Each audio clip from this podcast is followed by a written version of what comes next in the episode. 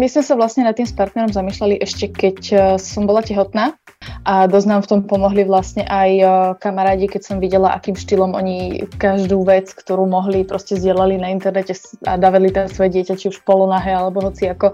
Proste nez, nezdielala som túto ideu a nepačilo sa mi to. Preto sme sa vlastne s partnerom dohodli, že deti nebudeme dávať na internet, pokiaľ nebudú aspoň tak na tom, aby si sami mohli rozhodnúť, či chcú alebo nechcú tam byť.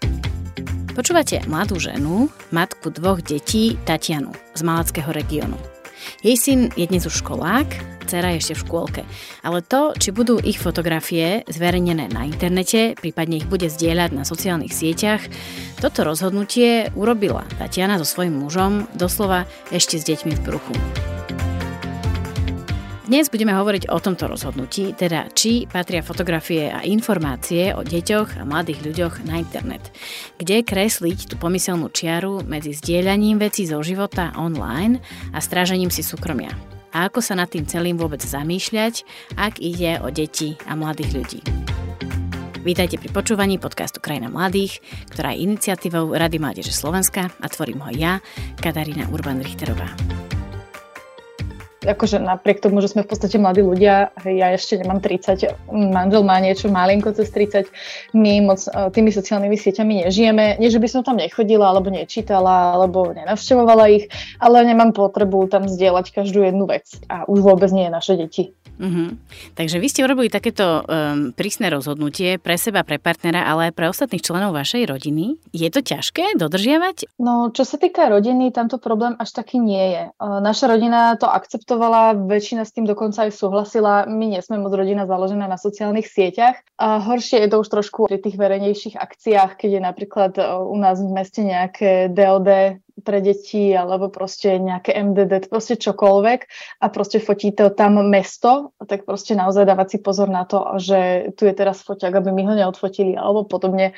Je to trošku komplikované v niektorých prípadoch, ale zatiaľ musím povedať, že sa nám to celkom darí. A vlastne deti sami už sú tak naučení, my sme ich od malička tak viedli, aby sa nenechali fotiť iba tak hocikým, lebo si nemyslím, že je to tá správna cesta, či už je to aj pre nejakú škôlku alebo pre kohokoľvek. Proste myslím si, že fotiť iba tak cudzie deti v podstate nie je úplne OK. Dnes ešte budeme o tom hovoriť v podcaste, že prečo to nie je OK, aby len tak sa obrázky detí e, objavovali na internete.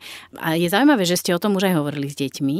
Ako ste im to vysvetľovali? Spomínate si na to? V podstate my im to tak trošičku pripomíname vždy, keď je nejaká príležitosť alebo keď ideme na nejakú väčšiu akciu, kde vieme, že sa bude fotiť napríklad, keď mesto niečo organizuje alebo dedina. Mm, snažili sme sa to hlavne malému vysvetliť, on je celkom rozumný. Čiže keď sme mu povedali, že proste na internete nie sú len tí dobrí ľudia, ale vedia to aj hoci kto vlastne zneužiť, tak eh, hneď mali uh, vedel, že proste nie a za každým, keď sa niekde niečo fotí, tak si dáva na to pozor. Prípadne on sám upozorní, že mama pozor, tu sa fotí. Tak akože je celkom šikovný. Nemali ste niekedy pocit, že to ničí atmosféru, alebo že možno, že aj náladu tých detí na tej akcii, alebo aj vašu, že tam musíte stále strihnúť na nejakých fotografov?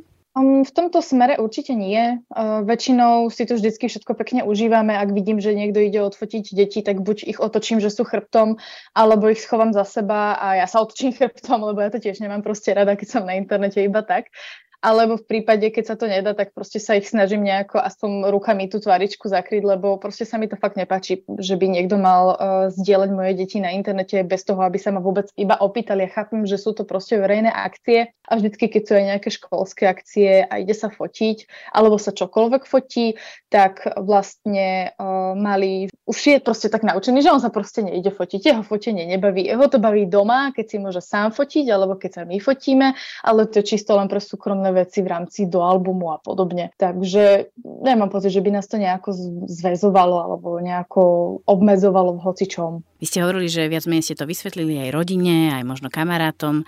Ako reagujú ľudia, keď odmietnete, že, o, že túto fotku nedávaj na internet, alebo že odfotia si vášho syna, normálne e, starí rodičia, alebo teta, alebo možno niekto vzdialenejší na nejakej party a vy potom za nimi prídete, že ale toto nezdieľaj. Ako na to ľudia reagujú?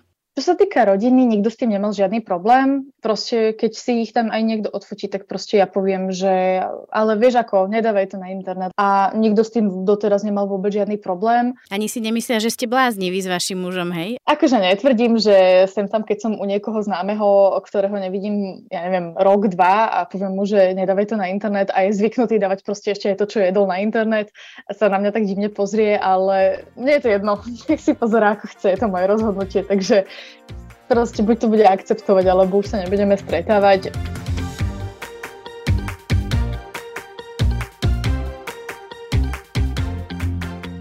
Počuli sme mladú matku Tatianu, ktorá má jasno v tom, že súkromie svojich detí chce chrániť a rozhodla sa neposkytovať cudzím ľuďom prístup k ich fotografiám. V celej Európskej únii sme začali brať ochranu súkromia vážne, alebo vážnejšie, od roku 2018, kedy vyšlo nové nariadenie na ochranu osobných údajov, ktoré poznáme aj pod skratkou GDPR. Keď poviete GDPR, ľudia často prevratia očami na znak toho, že je to ďalšia komplikácia v našich každodenných životoch alebo ďalšia papier papierovačka. Je to ochrana alebo je to komplikácia? Ako môže nám, ale aj deťom zdieľanie fotografií a osobných informácií ublížiť? A ako hľadať balans medzi súkromím a životom v digitálnej ére? Na to sa teraz spýtam dvoch odborníčok, detskej psychologičky Márie Totovej Šimčakovej, ktorá je odborníčkou na problematiku reklamy so zameraním na deti a venuje sa aj problematika digitálnej gramotnosti a zodpovedného prístupu detí aj rodičov k používaniu technológií. Dobrý deň, vítajte. Dobrý deň, ďakujem pekne. A vítam aj právničku Slavomíru Salajovú, ktorá je lektorka a právna konzultantka, predsednička Komisie na ochranu maloletých v rámci Rady pre mediálne služby. Tematike ochrany maloletých z hľadiska vhodnosti obsahu šíreného médiami sa venuje z pohľadu legislatívnej ako aj exekutívnej. Vítajte v podcaste Krajina mladých aj vy. Krásny deň, prajem, dobrý deň. Pani Salejová, ja som hovorila o tom GDPR, e, toto nové nariadenie, teda nové, už teda 5 rokov staré, sprísňuje ochranu pri spracovávaní našich osobných údajov, pretože vraj práve rešpekt súkromia a ochrana citlivých informácií aj online patrí medzi základné ľudské práva. Na Slovensku akú ochranu súkromia majú maloletí online? Čo sa môže a čo už nie? By som možno, že začala tým, že čo to tá, vlastne tá skratka GDPR je, ktorou sa tak všetci v úvodzovkách oháňame. Je to vlastne General Data Protection Regulation a je to vlastne presne regulácia uh, ochrany osobných údajov. Ja by som možno, že ešte trošku rozšírila tú problematiku, že sa nebavíme len o ochrane osobných údajov, ale vlastne aj v rámci slovenskej legislatívy sa nám to prelína s ochranou osobnosti a každá fyzická osoba má právo na ochranu svojej osobnosti ak to vieme tak úplne laicky, že čo sú tie osobné informácie, aby si to vedeli možno aj rodičia, ktorí nás počúvajú teraz, eh, predstaviť, o čo ide. Áno, no pod osobným údajom vlastne treba chápať vždy taký údaj, ktorý vlastne môže identifikovať konkrétnu osobu. Môže to byť ale aj nejaká IP adresa, aj nejaké svoje profily. A potom sú to samozrejme údaje, ktoré už sú ako keby že osobitné. Môžu to byť údaje, ktoré uh, sa týkajú napríklad uh, zdravotného stavu, uh, pôvodu, napríklad náboženstva dieťaťa, prípadne nejaké genetické informácie alebo biometrické informácie o tom dieťati. Ak môžem ja, tak my sa stretávame napríklad v rámci školského prostredia, že je to um, akoby údaj napríklad zdravotného stavu. Máme deti, ktoré majú vážne zdravotné problémy a tam častokrát riešime, že ktorý z tých údajov má byť naozaj zverejnený a do akej miery vo vzťahu teda k ich sociálnemu prostrediu, v ktorých sa pohybujú. A ja to tiež považujem za veľmi dôležité údaje, ktoré musíme chrániť a dať pozor na to, kto s nimi môže narábať. Čiže tam taká tá empatia a taký veľmi citlivý prístup k daným údajom je podľa mňa tým základom, aby naozaj sme nerobili nejaké traumatické stavy pre tie deti práve tým, že zverejníme o nich niečo, čo sa potom stane dlhodobo pre nich takým psychickým týraním, že to prostredie ho nejakým spôsobom kategorizuje, nalepuje a prijíma na základe toho, čo sa o ňom zverejnilo. Dávať súhlas na prácu a spracovanie osobných údajov, prípadne um, vyhotovení fotografií detí a mladých ľudí môže byť viacúrovňové. Jedna je, dajme tomu, na nejaké nástenky, na ako keby ten offline reálny život. Ja by som teraz však rada hovorila o tom online, pretože z toho, čo vieme o, o internete a o živote viac menej v online priestore, v tomto eteri, v momente, keď pustíte raz niečo von, tak to tam môže zostať navždy a zároveň nevieme, konkrétne už potom, ako kto s tým ďalej pracuje. Pani Totová Šimčaková, ak vás teda môžem um, sa spýtať, určite toto je uh, téma, na ktorú máte veľmi jasne už zadefinovanú odpoveď, lebo určite nie som prvá, ktorá sa vás na to pýta. Aké negatívne dopady môže mať zverejňovanie práve fotografií osobných údajov online detí a mladých ľudí? Máme tam niekoľko úrovní, ktorým by sme sa museli venovať. Tá prvá je, či to naozaj robí rodič, alebo tam už neskôr prichádza do toho, že to robí samotné dieťa. Pre mňa e, je to naozaj o tom, že rodič niekedy si neuvedomuje, že fotografia, ktorá vznikla ako úplne prvá fotografia svojho dieťaťa a je uverejnená niekde z pôrodnice, je pre ňoho niečo, čo chce zverejniť a chce ukázať celému svetu. Na druhej strane naozaj tá fotografia toho dieťaťa tam bude roky, možno navždy. A či je ochotný a schopný naozaj si uvedomovať, že to, čo zverejňuje o svojom dieťati, sa šíri ďalej tým internetom a môže byť naozaj každým použité, hlavne ak teda naozaj to púšťa v rámci verejnej zóny. A druhá pre mňa dôležitá línia, ktorej sa naozaj stretávame s veľmi takými nevhodnými až traumatickými skúsenosťami zo strany detí je, keď oni sami zverejňujú v dobrej viere o sebe nejaké príjemné zážitky alebo aktivity, ktoré urobili. Častokrát už sú to aj aktivity na úrovni e, nejakých videí alebo zverejňovania samého seba v rôznych situáciách, ktoré nie sú úplne nevinné. Ehm, len taký jedno, jednoduchý štatistický údaj, že na Slovensku nám vychádzalo, že každé druhé dievča na 12 rokov zverejnilo nejakú fotografiu o sebe, ktorá nie je veľmi oblečená, skôr sporo vyzlečená a je to niečo, čo je každé druhé 12 rokov a vyššie dievča. To si myslím, že teda je naozaj extrémny údaj, ktorý hovorí o tom, že tie naše detská zverejňujú o sebe veci, no a neuvedomia si, že ako náhle to pošlem, či už verejne alebo súkromne nejaké osobe, tak je to manipulatívne, zneužiteľné a z toho vyplýva teda veľmi veľa vecí, ktoré sa týkajú šikanovania, kybergroomingu a rôznych teda tých nevhodných javov, s čím sa deti stretávajú, čo extrémne zásahuje do ich psychického rozvoja a dá sa povedať aj osobnosti do toho dieťaťa. Hovorili ste teda o týchto dvoch, šikana, kybergrooming. Typujem, že keď má niekto fotografiu e, sporo odetu ako 12-ročný alebo 12-ročná, tá fotografia neodíde z toho internetu, môže si ju kdokoľvek stiahnuť. Takže možno, že mi ešte môžete povedať pár takých tých negatívnych dopadov, ktoré možno nenastanú hneď, ale môžu nastať aj o pár rokov. Samozrejme, že tie veci, tie veci ten internet môže vrátiť veľmi v nevhodnej chvíli, to znamená vtedy, keď ten človek už je úplne inde, je to už mladý človek, ktorý by e, dokázal úplne inak vyhodnotiť svojim kritickým myslením, čo bolo správne a čo nebolo správne, vtedy si to neuvedomoval. Takže sa potom naozaj stane, že keď sa ten mladý človek čujem hlási do nejakého prvého zamestnania, tak sa na neho objavia rôznorodé e, informácie a rôznorodé, hlavne teda záznamy, ktoré nie sú v jeho prospech typu toho, čo som robil a akým spôsobom som sa prezentoval, keď som bol mladý. Takže my tam vidíme naozaj také pocity menej cenosti. Častokrát tieto závažné veci, ktoré sa týkajú tej kyberšikany a groomingu a naozaj takých tých vecí privedú tie deti až k extrémom. Tie deti sú tak zahnané do kuta, že sa tam stretávame samozrejme s buď dokonanou alebo nedokonanou, ale teda jednoznačne seba poškodzovanie, vytváranie teda naozaj extrémnych situácií a dokonca až máme nejaké príbehy, kde sa teda e, dieťa rozhodlo až pre ukončenie života sebevraždou, kedy naozaj bolo dohnané vlastne na základe toho, čo sa všetko na tom internete o ňom zverejnilo a čo všetko mu to vlastne prinieslo, nedokázalo danú situáciu riešiť. Čiže tie následky môžu byť naozaj až fatálne Uh-huh. To znie samozrejme e, príšerne e, až strašidelne.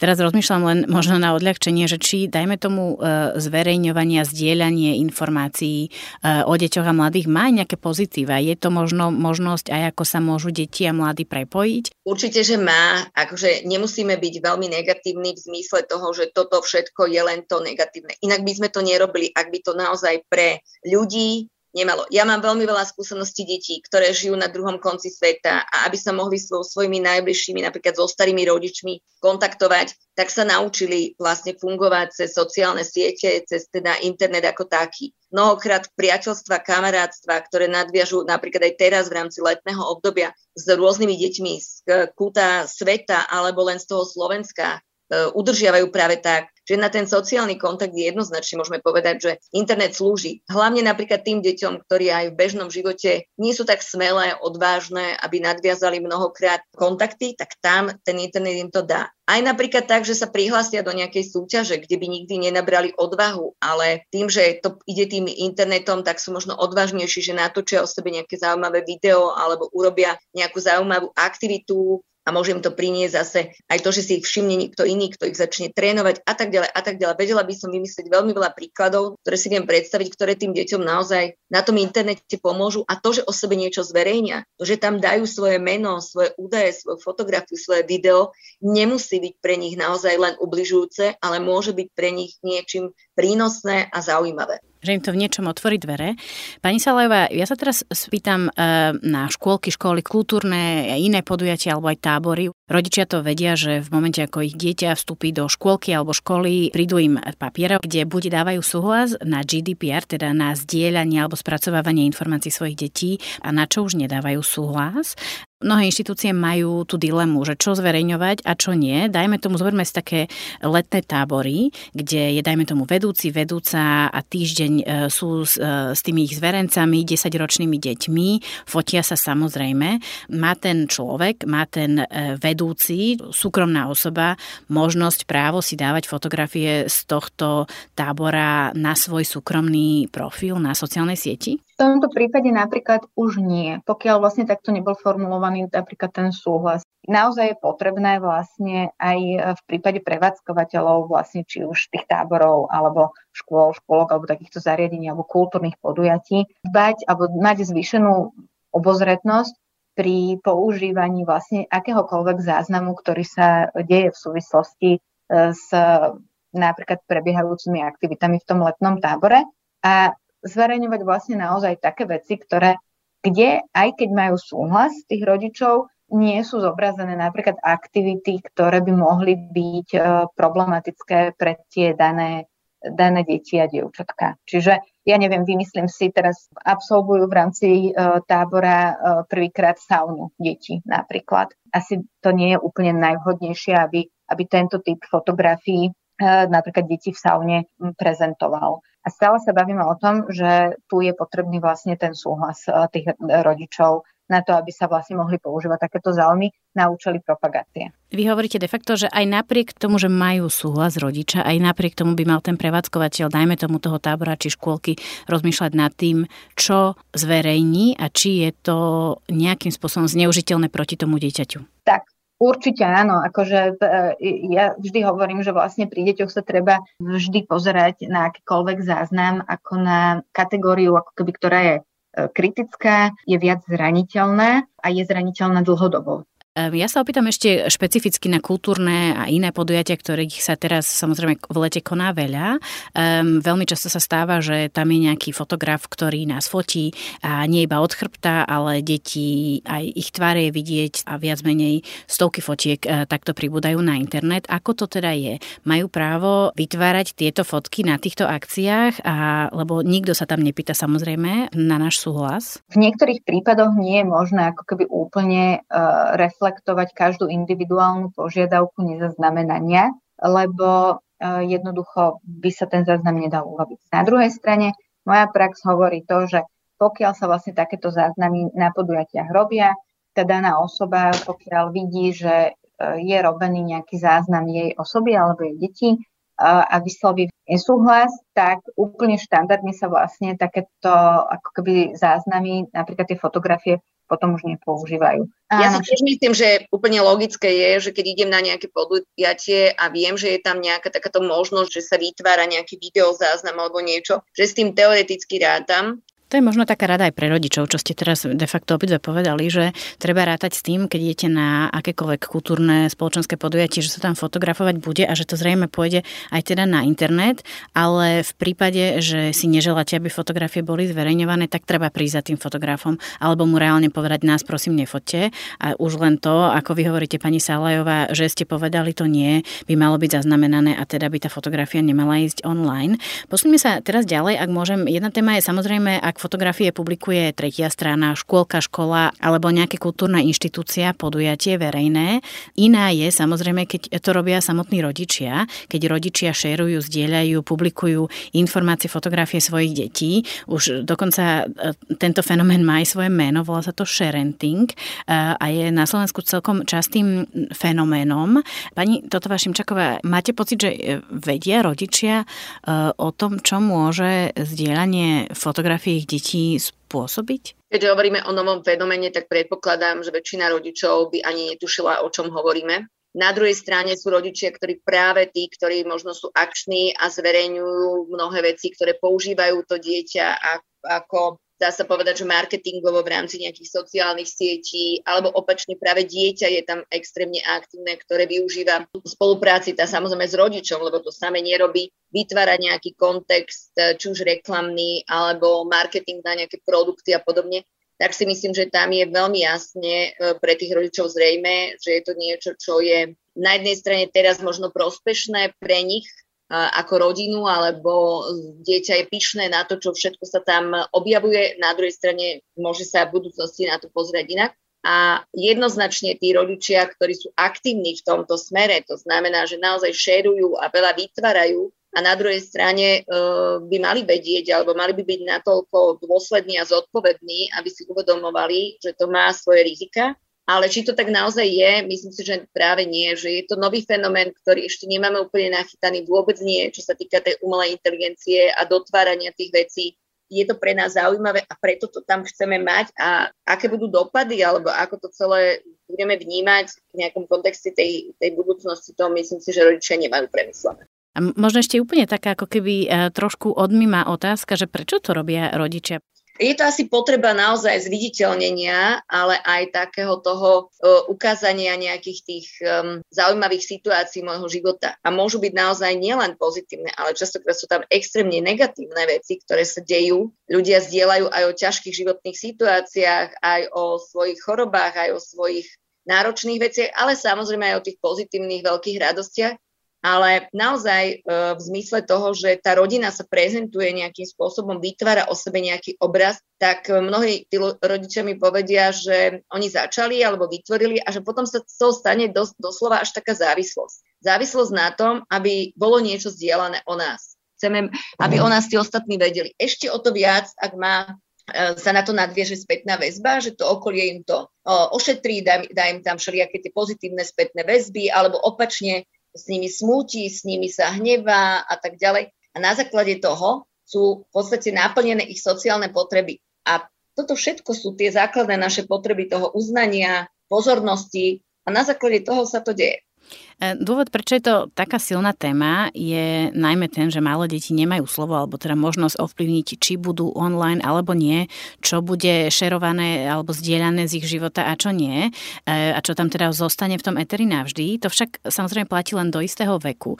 Od akého veku máte pocit, že majú deti alebo mladí ľudia právo rozhodovať o tom, čo sami o sebe zverejnia online? Kedy majú rodičia začať možno s nimi konzultovať? Ja si myslím, že je to vek, kedy to dieťa naozaj už začína vytvárať aj svoj vlastný nejaký kontext a teda má tam už naozaj niečo zdieľané s sebou, ale principiálne by som to ja dala do veku um, predpubertálneho a pubertálneho jednoznačne, kedy už ten rodič by mal do toho celého procesu zaradiť aj dieťa a pýtať sa ho, že či je toto, čo zverejňujem pre teba v poriadku a či to môžem urobiť.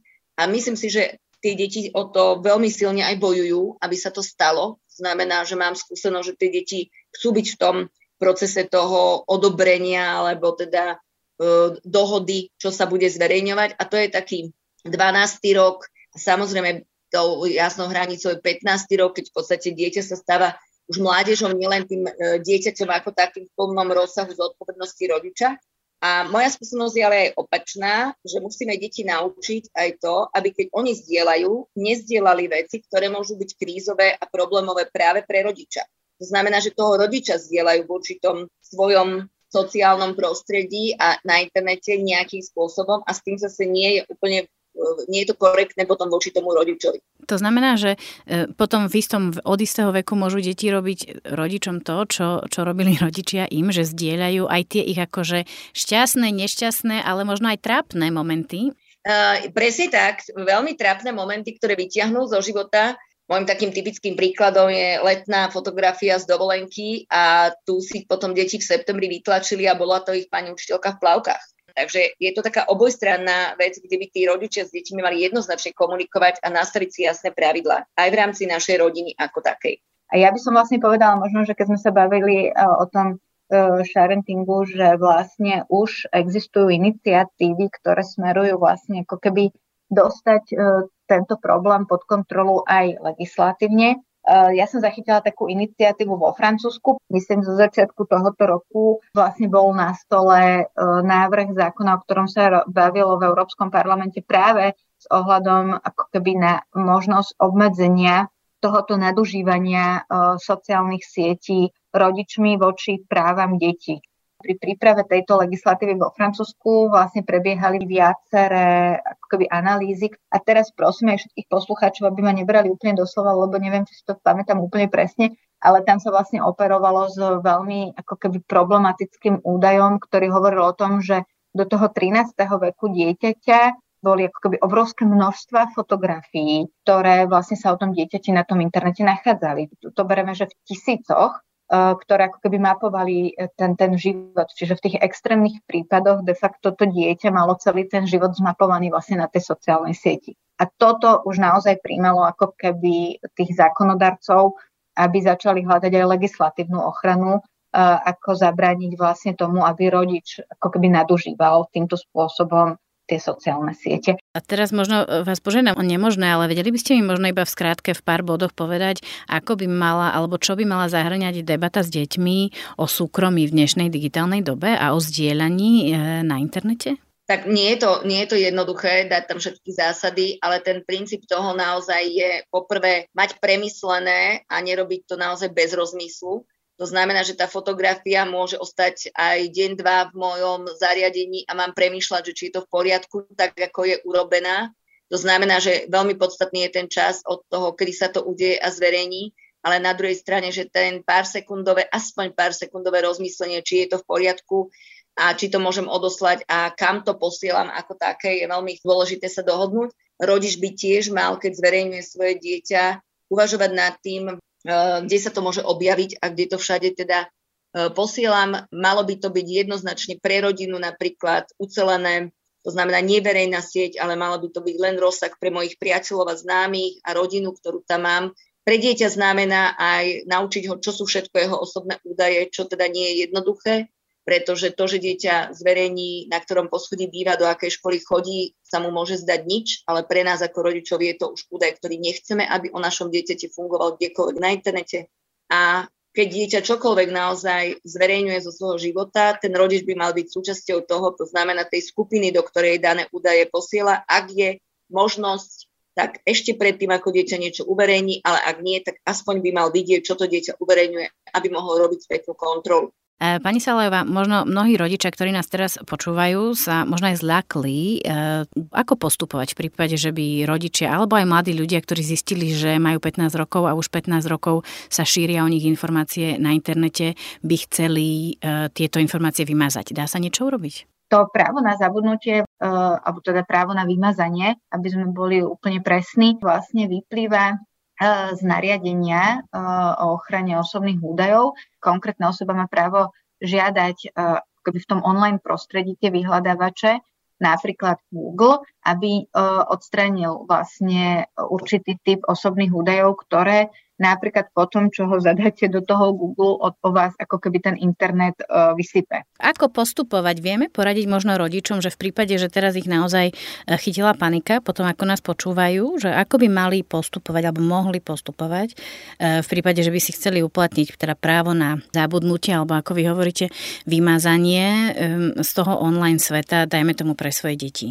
No ono to presne práve súvisí s tým, že kde sa ako keby voči komu si ho chcú uplatniť je to jedna z bežných nástrojov, napríklad keď sa bavíme o službách Google, čiže je možné vlastne sa priamo prostredníctvom nástroja, ktorý o, si viete nájsť vlastne na Google, môžete ako keby požiadať o uplatnenie tohoto práva na výmaz. Určite ten proces v Google trvá dlhšie, ako pokiaľ sa napríklad s týmto právom na výmaz obratíte napríklad na tú škôlku, ktorá má tú fotku na svojej webovej stránke.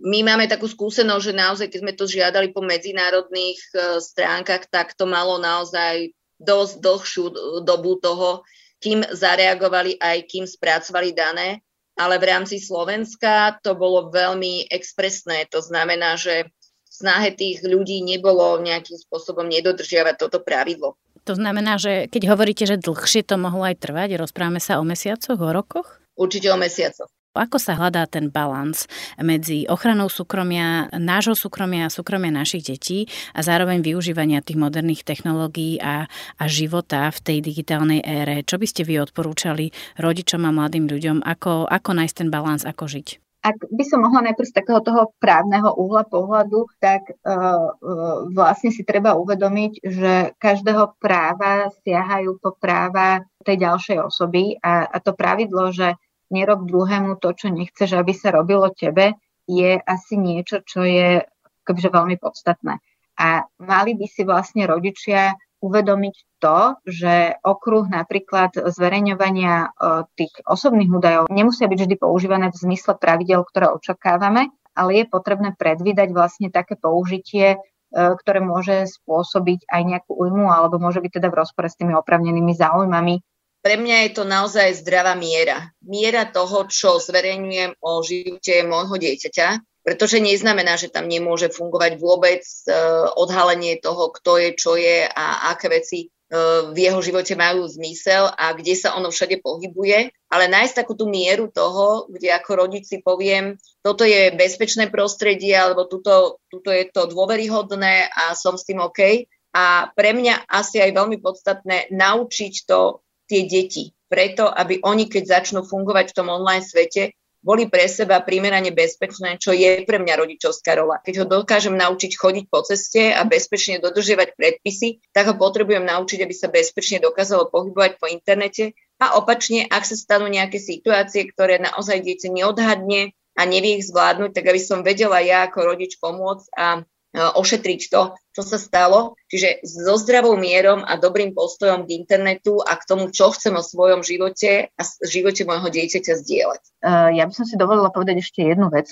Je to ako keby potreba v tej spoločnosti v nejakom momente tie deti e, zobrazovať a aj používať v nejakej, nejakom rozsahu komunikácie. Lebo keby sme si predstavili, že vlastne úplne stiahneme z tej komunikácie a nie len teda v online, ale vôbec to dieťa ako subjekt, tak vlastne zrazu dostaneme do toho, že uh, máme problém s, s tým, že chcete dať napríklad dieťa do škôlky a ako keby nemáte šancu získať obraz, neviete získať žiadnu fotografiu o tom, ako vyzerá to v tej napríklad škôlke, keď sa vám tam deti hrajú. Čiže treba mať ako keby rešpekt aj pred takým tým druhým extrémom, že by sme to dieťa úplne vypustili z tej ako keby komunikácie. Bez toho my by sme prišli vlastne o nejakú možnosť uh, správne vyhodnocovať vlastne ako keby takéto aktivity alebo by sme prišli aj o to, aby sa pre takéto aktivity získavali napríklad uh, granty, dotácie, zbierky a podobne.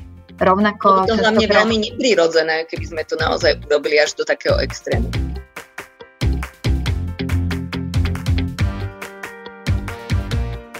Keď vaše deti naštupovali do škôlky, potom neskôr aj do školy, všetci rodičia to poznajú, že sa podpisuje tzv. GDPR súhlas, teda, že súhlasíme so zverejňovaním um, osobných informácií, ale hlavne fotografií detí na internete. Samozrejme, mnohí z nás teda stojíme pred tou otázkou, či podpíšeme alebo nepodpíšeme. Vy ste, predpokladám, teda nepodpísali. E, bola to téma v škôlke, ako to prijali, ako to riešili? No tak v prvom rade prvýkrát išiel uh, syn do škôlky, tam sa podpisovalo toto GDPR, ale s tým, že u nás to vyzeralo takým štýlom, ako keby vyplnený dotazník, štýlom, že či chceme zdieľať svoje deti na internete, či chceme, aby bolo ich meno napísané v prípade súťaží na internete a takto, takéto doslova už detailné veci. Čiže my sme vlastne s mužom e, riešili bod po bode, čo chceme a čo nechceme. A čo bolo pre vás OK a čo nie? OK bolo pre nás, keby zdieľali jeho meno s tým, že v ktorom je ročníku, ale už OK pre nás nebolo, aby tam dali jeho fotku a podobné veci. Ako na to reagovala škôlka? Bolo to niečím pre nich e, vynimočné, zvláštne? E, evidentne to škôlka absolútne nečítala.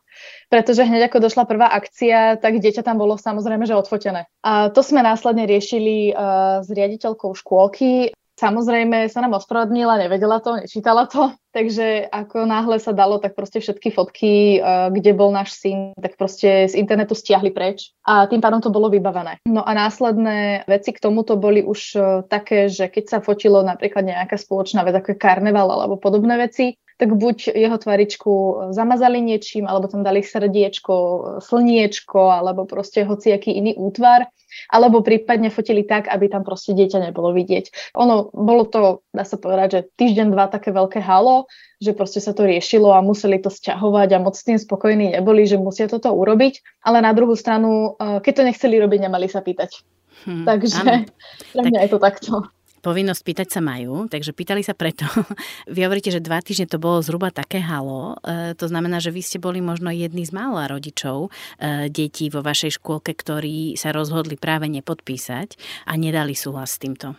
Uh, to áno, viem, že škôlka má tri triedy a každá trieda má približne okolo 20-25 detí a v tú dobu, keď sme to riešili so synom, sme boli traja rodičia, ktorí s tým nesúhlasili, čo si myslím, že je mizivé percenti ostatnému. Určite by sa vás teraz mnohí rodičia spýtali práve na to, že či, dajme tomu, vaše dieťa nie je vyčlenované, že keď sa robí nejaká aktivita, e, keď presne ako hovoríte Mikuláš, alebo sa vonku hrajú nejaké hry, kde ich pritom fotia, takže dieťa je vždy zavolané na bok, aby ho nefotili. Um, robí sa to aj takto, že de facto ho potom z nejakých aktivít alebo z nejakých, vymýšľam si teraz, uh, nejakých podujatí, z nejakých recitálov alebo z nejakého divadielka alebo niečo také, že ich z toho um, vyčlenujú? No to práve naopak, uh, vôbec v žiadnom prípade sa toto nedialo a ani nedeje. A deti vždy, keď je nejaké spoločné skupinové fotenie, tak buď idú bokom, alebo to učiteľky sú také zlaté, že ich odfotia najprv aj s našim dieťaťom a potom vlastne tie deti, ktoré sa nechcú fotiť, idú bokom a odfotia to ešte raz v podstate tak, aby to vedeli dať na internet.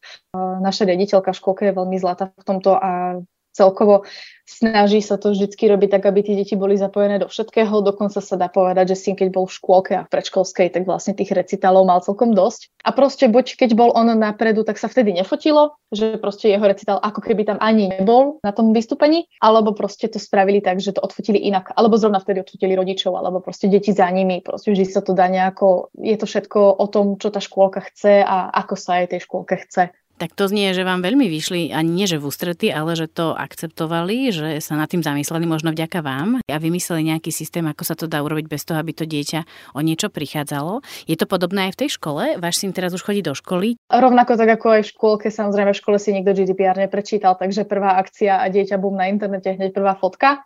Čo sa samozrejme riešilo, e, problém je, že riaditeľ našej školy už taký benevolentný ako pani riaditeľka škôlky nie je, čiže nie je až taký, dalo by sa povedať, že proaktívny a ústretový voči nám. A viacejkrát sa nám stalo, že sme mu museli písať, aby tie fotky nášho syna naozaj stiahol ale nebolo to raz, bo riešilo sa to vlastne prvý, celý prvý jeho e, ročník. Viem, že to znie tak e, strašne, ja neviem, či povyšenecky, alebo proste namyslne, že a naše dieťa na internete nebude, ale proste sú to naše zásady a myslím si, že by sa to malo plniť, ak si to my želáme. My od nich sme nechceli nič navyše, proste sme len nechceli, aby naše dieťa dali na internet, to bolo všetko. Ja nehovorím, že je niečo zlé dávať dieťa na internet, to zase vôbec nie, ale každý má svoje presvedčenie. Ak niekto chce dávať pre mňa za mňa kľudne, aj celé hole, ale ja to proste robiť nebudem, lebo si nemyslím, že je to fajn.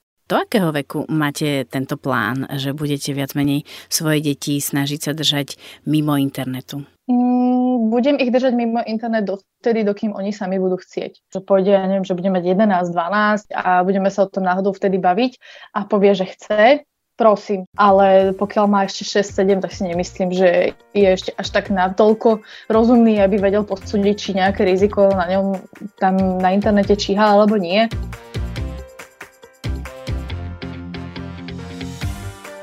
Hovorili sme veľa o GDPR, že je to veľa papierovačiek naviac, ktoré ale majú chrániť nás a naše deti.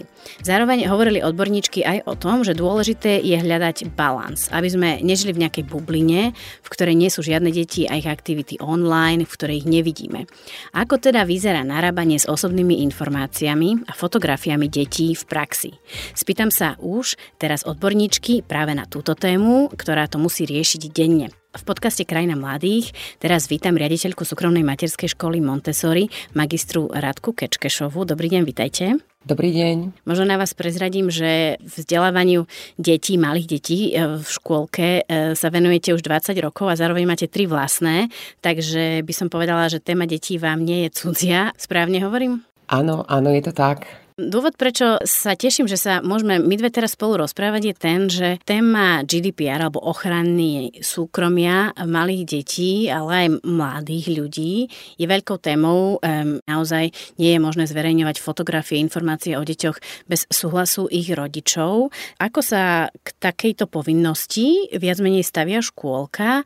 Čo musíte vy robiť? Ako vyzerá logistika tohto GDPR alebo ochrany súkromia detí vo vašej škôlke? V prvom rade pre nás ako inštitúciu je povinnosť, aby sme boli každá jedna zamestnankyňa preškolená vlastne v tejto problematike a zároveň tým, že sme súkromná materská škola a veľmi nám záleží na tom, aby bola zabezpečená informovanosť rodičov, aby vedeli vlastne o, o našich službách viac, tak tým pádom potrebujeme akoby tie súhlasy v rôznych oblastiach, aby sme na jednej strane akceptovali rodičov a ich vlastne potrebu si tú hranicu dať akoby podľa svojho uváženia a zároveň, aby sme mohli fungovať akoby medzi sebou. Čiže snažíme sa z našej strany dobre komunikovať to, prečo sú tie ich súhlasy pre nás dôležité, aká bude vlastne aplikácia. Predpokladám, že vo vašej škôlke sa fotíte, fotíte aj deti. Ako zdieľate tie fotografie? Ako to máte vymyslené? Takže vlastne vždy na, na začiatku školského roku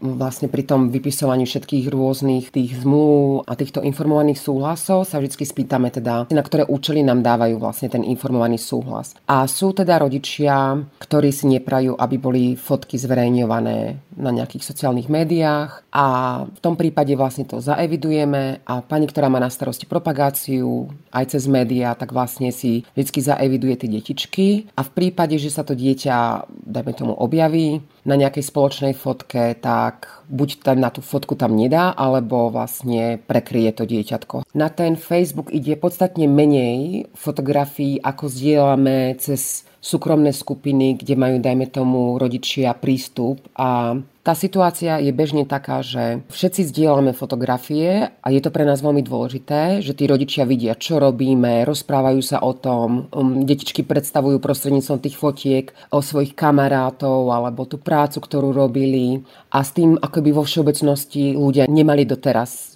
žiaden problém. A potom, čo sa týka do toho vonkajšieho sveta, čo púšťame, tak vždy sa snažíme vybrať také, ktoré sú, ktoré rešpektujú to rozhodnutie. Vy vôbec máte rodičov, ktorí nesúhlasia so zdieľaním, verejným zdieľaním online fotografie a informácií ich detí? Stretli ste sa už s tým? Áno, áno, máme, máme takých rodičov, ako nie, nie je ich veľmi veľa, ale myslím si, že je to veľmi potrebná vzorka rodičov. V čom myslíte veľmi potrebná? Mm, myslím si, že, že práve GDPR akoby, a tá platná legislatíva je v môjom ponímaní na jednej strane, ako ste aj spomínali, že áno, že obnáša to nejakú prácu navyše a na druhej strane je to veľmi dobrý nástroj na to, aby sme si mohli akoby vzájomne preukázať rešpekt. Že ako ľudia to môžeme mať rôzne, ako máme medzi sebou, hej, dajme tomu extrovertov, introvertov, tak myslím, že úloha extrovertov je pochopiť, že niekto to má inak a môže sa veľa učiť od tých introvertov. A pre nás je to tiež podstatná informácia o tom, že ako si kto, dajme tomu, váži svoje súkromie, alebo možno rešpektovať, že je tam možno nejaký strach z toho, aby niektoré veci neboli zneužité, alebo ako čokoľvek môže byť za tým, ale myslím si, že je veľmi dobré, lebo to pestuje istú kultúru ktorá si myslím, že, že je potrebná. Akoby, mali by sme sa nad tým zamýšľať, že myslím, že sú to dôležité otázky, ktoré si vyžadujú akoby hlbšie pochopenie a zároveň aj inú mieru rešpektu voči sebe. Um, určite sa niektoré škôlky alebo organizácie, ktoré robia s mladými uh, ľuďmi alebo s deťmi, zamýšľajú nad tým, že je to proste práca navyše. Okrem toho, že sú to papierovačky, tak je to potom buď prelepovanie tej kvetinky alebo presný výber tých fotografií, sledovanie, kde sú tie deti, ktoré sú na tabuľke, ktoré nemajú byť zverejňované. Um, je to náročné? Aká je vaša prax teda s týmto? Robíte to už niekoľko rokov? Vo všeobecnosti to určite priniesie nejakú námahu navyše alebo nejaký čas a úsilie navyše, ale na druhej strane si myslím, že za tie korektné vzťahy mm, to stojí. Ako tej roboty navyše zase nie je až tak veľa, že by nás to úplne že brzdilo v niektorých veciach, že by sme cítili, že sa cez to nedá prejsť. Že je, treba proste nájsť tom nejaký systém. Vy ste povedali, že máte človeka, ktorý je zodpovedný de facto za ten online svet alebo za tú propagáciu smerom vonku, ktorý sa tomu venuje. Ehm, teraz možno otázka vyzerá, že odmýma, ale zaujíma ma, že máte pocit, že deti sa o túto tému zaujímajú, že už rozmýšľajú, alebo že keď ich niekto ide fotiť, tak ešte je tam stále taký naivný, krásny ten e, detský úsmev bez toho, aby nad tým rozmýšľali, alebo už niektoré majú aj také, že o, že kam ma ideš fotiť? Je to téma? A myslím si, že, že detičky aspoň v tom predškolskom veku to majú veľmi jednoducho, majú to dosť tak čierno-bielo. A síce, že buď buď sa radi fotia, alebo sa neradi fotia. Že myslím, že ešte ne, nerozmýšľali nad tým presahom, ktorý to má, že kde to bude, alebo kde si to pozrú a tak ďalej. Čiže skôr takto vnímam, že, že keď náhodou tam vidia toho dospelého, ktorý ich fotí pri práci, tak buď sa akože vystru chrbátik a usmejú sa, alebo alebo si len tak pozdychnú a odvrátia oči niekde inde. A čo je možno správne, hej, že ešte v takom veku nemusia byť zaťažovaní mm-hmm. tými vecami, ktoré my potom musíme riešiť. Mm-hmm. E, vydávate svoje deti na internet alebo ich e, fotografie zdieľate? My sme túto otázku prvýkrát riešili, keď boli naše deti ešte malé. Mali sme to nastavené s manželom trošku inak, že ja som bola taká zdieľňa, otvorená a tak ďalej, ale môj manžel mal napríklad problém, ak zverejňovali aj rodinní príslušníci akoby fotky našich detí, takže to bolo asi prvé GDPR, ktoré sme si potrebovali stanoviť vo vlastnej rodine a myslím, že to celkom dobre akceptovali a vtedy som asi tak prvýkrát pochopila, že je dôležité, aby ten názor toho človeka, ktorý to má trošku inak, ako je možno pre nás prirodzené, bol zohľadnený. Ale ešte mi tak napadlo, že že veľmi zaujímavú situáciu som mala prednedávnom s dcerou 16-ročnou, kedy sme riešili práve osobný údaj. Ona je vlastne v druhom ročníku na gymnáziu a mala v jednom predmete akože mala také dosť značné mezery tak som sa rozhodla teda, že jej zaplatím nejaké doučovanie a ten pán, ktorý ju teda doučoval, si vypýtal, že písomku, že by rád videl písomku, aby vedel, čo nevie, aby ju teda mohol doučovať tej téme. A keď si ju teda dcera pýtala v škole, tak jej bolo povedané, že, že nemôže ju dostať, že je to protiprávne čo ma ako náravne pobúrilo, takže som začala sa teda dopytovať a riešili sme, že či vlastne tá písomka je osobný údaj učiteľa, ktorý ju vymyslel, alebo či je to osobný údaj dieťaťa. A bolo veľmi zaujímavé zistenie, že že je to osobný údaj dieťaťa, čiže vlastne má na právo na tú písomku. Tak je zaujímavé, e, že ste museli potom to pátrať. Čo by ste odporúčili rodičom, ktorí nás možno dnes počúvajú, ale možno aj mladým ľuďom. Žijeme v digitálnej ére, na tom sa nič nemení, mnohí sa z toho tešíme, že môžeme využívať rôzne tieto výhody e, toho, že sú veci na internete. Na druhej strane si uvedomujeme čoraz viac, že online svet je obrovský, nevieme, kto je na druhej strane a tak ďalej. Tak kde by ste nám odporúčili vy, ako um, pracovník pedagogicky s deťmi už 20 rokov, kde máme hľadať balans, kde máme kresliť tie hranice? Ja si myslím, že, že je dôležité si uvedomiť, že my sme za to zodpovední, ako to nastavíme, aký štandard vlastne udáme. Že, že prebrať naozaj plnú zodpovednosť aj ako rodičia za to, že čo zverejňujeme, čo chceme, aby, bolo, aby zostalo privátnym, o čo sme ochotní sa podeliť, lebo veríme, dajme tomu, že je to dobrá vec a že je to fajn to pozdieľať a nechať to šíriť a zároveň naozaj byť opatrný, naozaj byť obozretný, domýšľať vlastne nejaké tie následky tých krokov alebo toho, čo zverejňujeme z takého dlhodobého hľadiska. To, čo som pochopila a čo hovoríte, je, že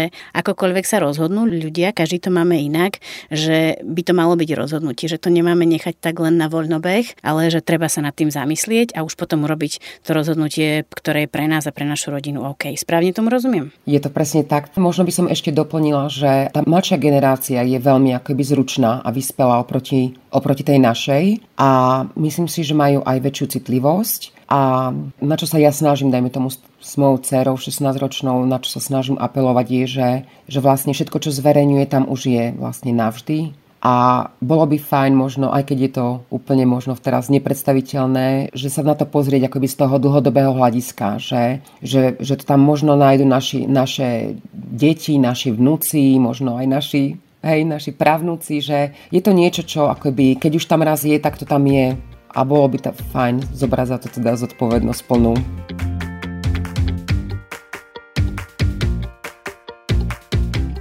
Tak a to už je všetko z dnešnej epizódy podcastu Krajina mladých. Vystúpili v nej matka Tatiana z Malackého regiónu, riaditeľka súkromnej materskej školy Montessori Radka Kečkešová, detská psychologička Mária Totová Šimčáková a právnička Slavomíra Salajová. Vaše komentáre alebo podnety k podcastu nám prosím napíšte na moju e-mailovú adresu katarina.urban.richterová zavinač gmail.com alebo nám napíšte komentár na Facebook Rady Mládeže Slovenska. Viac z podcastu Krajina mladých, o mladých ľuďoch a o témach, ktorými žijú, nájdete aj na stránke mládež.sk, kde máme aj archív podcastu. Ďakujem vám, že ste si nás dnes vypočuli. Ja som Katarína Urban-Richterová krajine mladých si teraz spravíme mesačnú pauzu. Počujeme sa teda o dva mesiace v septembri a dovtedy podľa rád odborníčok navrhujem, mrknime sa všetci na to, čo zdieľame o sebe, prípadne o živote našich detí toto leto a s ktorými fotkami, ktoré sme už dali online, by sme napríklad o 10 rokov už neboli úplne OK.